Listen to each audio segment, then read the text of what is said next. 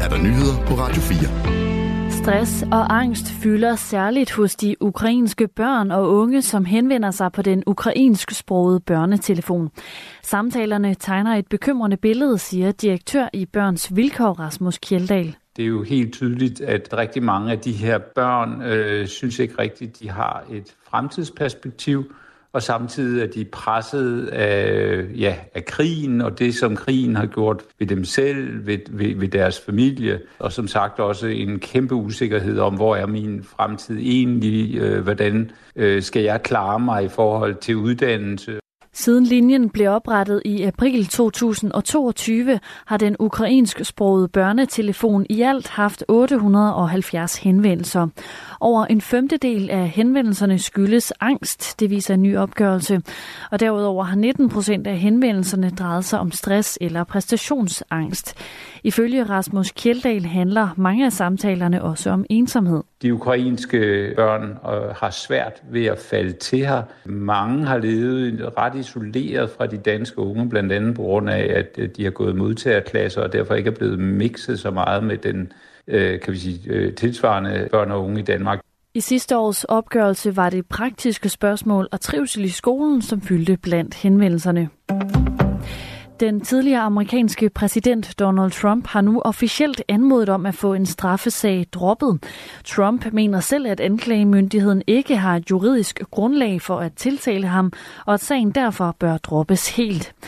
Sagen handler om fundet af nogle hemmelige dokumenter, som blev fundet på Trumps adresse i Mar-a-Lago i Florida, efter at hans præsidentembede sluttede. Dokumenterne indeholder ifølge anklagerne blandt andet informationer om det amerikanske atomprogram og mulige nationale sikkerhedsbrister. Sanktionerne mod Rusland har fået særligt de danske virksomheder til at skære kraftigt ned på eksporten til Rusland de seneste to år. Den danske eksport til Rusland er faldet med knap 82 procent fra 2021 til 2023. Til sammenligning er de europæiske virksomheders eksport til landet samlet set faldet med 57 procent. Det viser data fra Eurostat, der er EU's statistik statistiske kontor.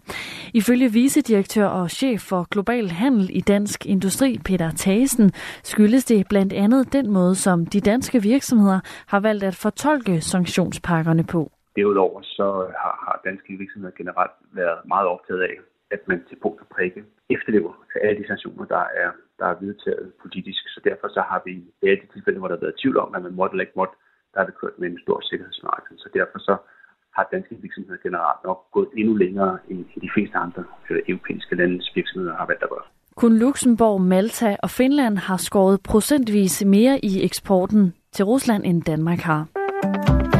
Ungarn og Sverige vil indgå en aftale om forsvarsindustri.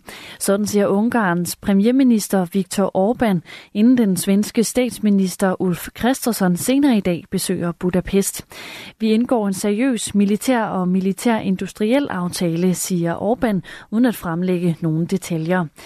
Det overordnede formål med besøget er at sikre, at Ungarn ratificerer Sverige som nyt medlem af NATO. En godkendelse, som Orbán har trukket i langdrag. Hård vind til hård kuling med vindstød op til stormstyrke. Vinden den skulle dog aftage i løbet af dagen. Skyet med en del byer og mellem 4 og 7 graders varme.